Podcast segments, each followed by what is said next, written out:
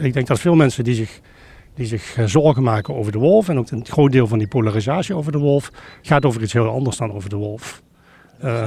Dat gaat over bevolkingsgroepen die zich niet serieus genomen voelen. Dat zie je in de boerenprotesten. Dat zie je. Dat mensen die zeggen van wij hebben allerlei zorgen die door de mensen in de stad en door de mensen in de politiek niet worden gezien.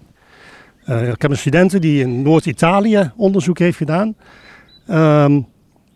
En daar ook met bergboeren is gaan praten in een streek waar ook net pas weer de wolven binnen zijn gekomen. In het Duitsstalige deel van Noord-Italië. En dus zij vroeg op een gegeven moment ook van hoe is het om hier te wonen? Waar ben je trots op? Wat vind je dat iedereen zou moeten weten over deze plek? En zijn er ook een paar dingen die je niet thuis horen. En bijna alle boeren die ze sprak, zeiden vervolgens op die vraag, is er iets wat hier niet thuis hoort? Dan zeiden ze, vluchtelingen, de wolf, de macht van Rome en de macht van Brussel. In één adem. En waarom? Wat hebben al die dingen gemeenschappelijk? Dat zijn dingen die van buiten afkomen, die ons dwingen om ons leven om te gooien. Waar wij niet om hebben gevraagd, waar we ook niet over konden meepraten. En wat hully in de stad voor ons hebben bedacht. De ecologen of de elite of de politici of de stedelingen of de wolvenknuffelaars. Of de linkse kerk of noem het maar op. Ze sprak twee boeren die wel positief over de wolf waren. En toen ze dus vroeg, ja waarom dan? Zeiden ze, nou omdat we niet willen dat de populisten dit debat ook winnen. Dus ook dat ging niet over de wolf als dier.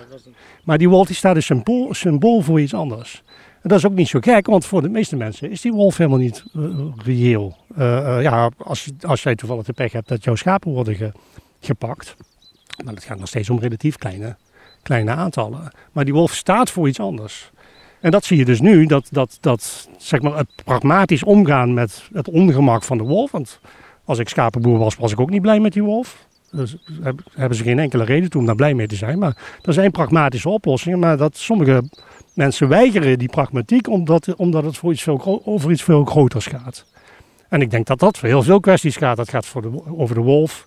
Maar het gaat ook over stikstof. En het gaat ook over Zwarte Piet waarschijnlijk.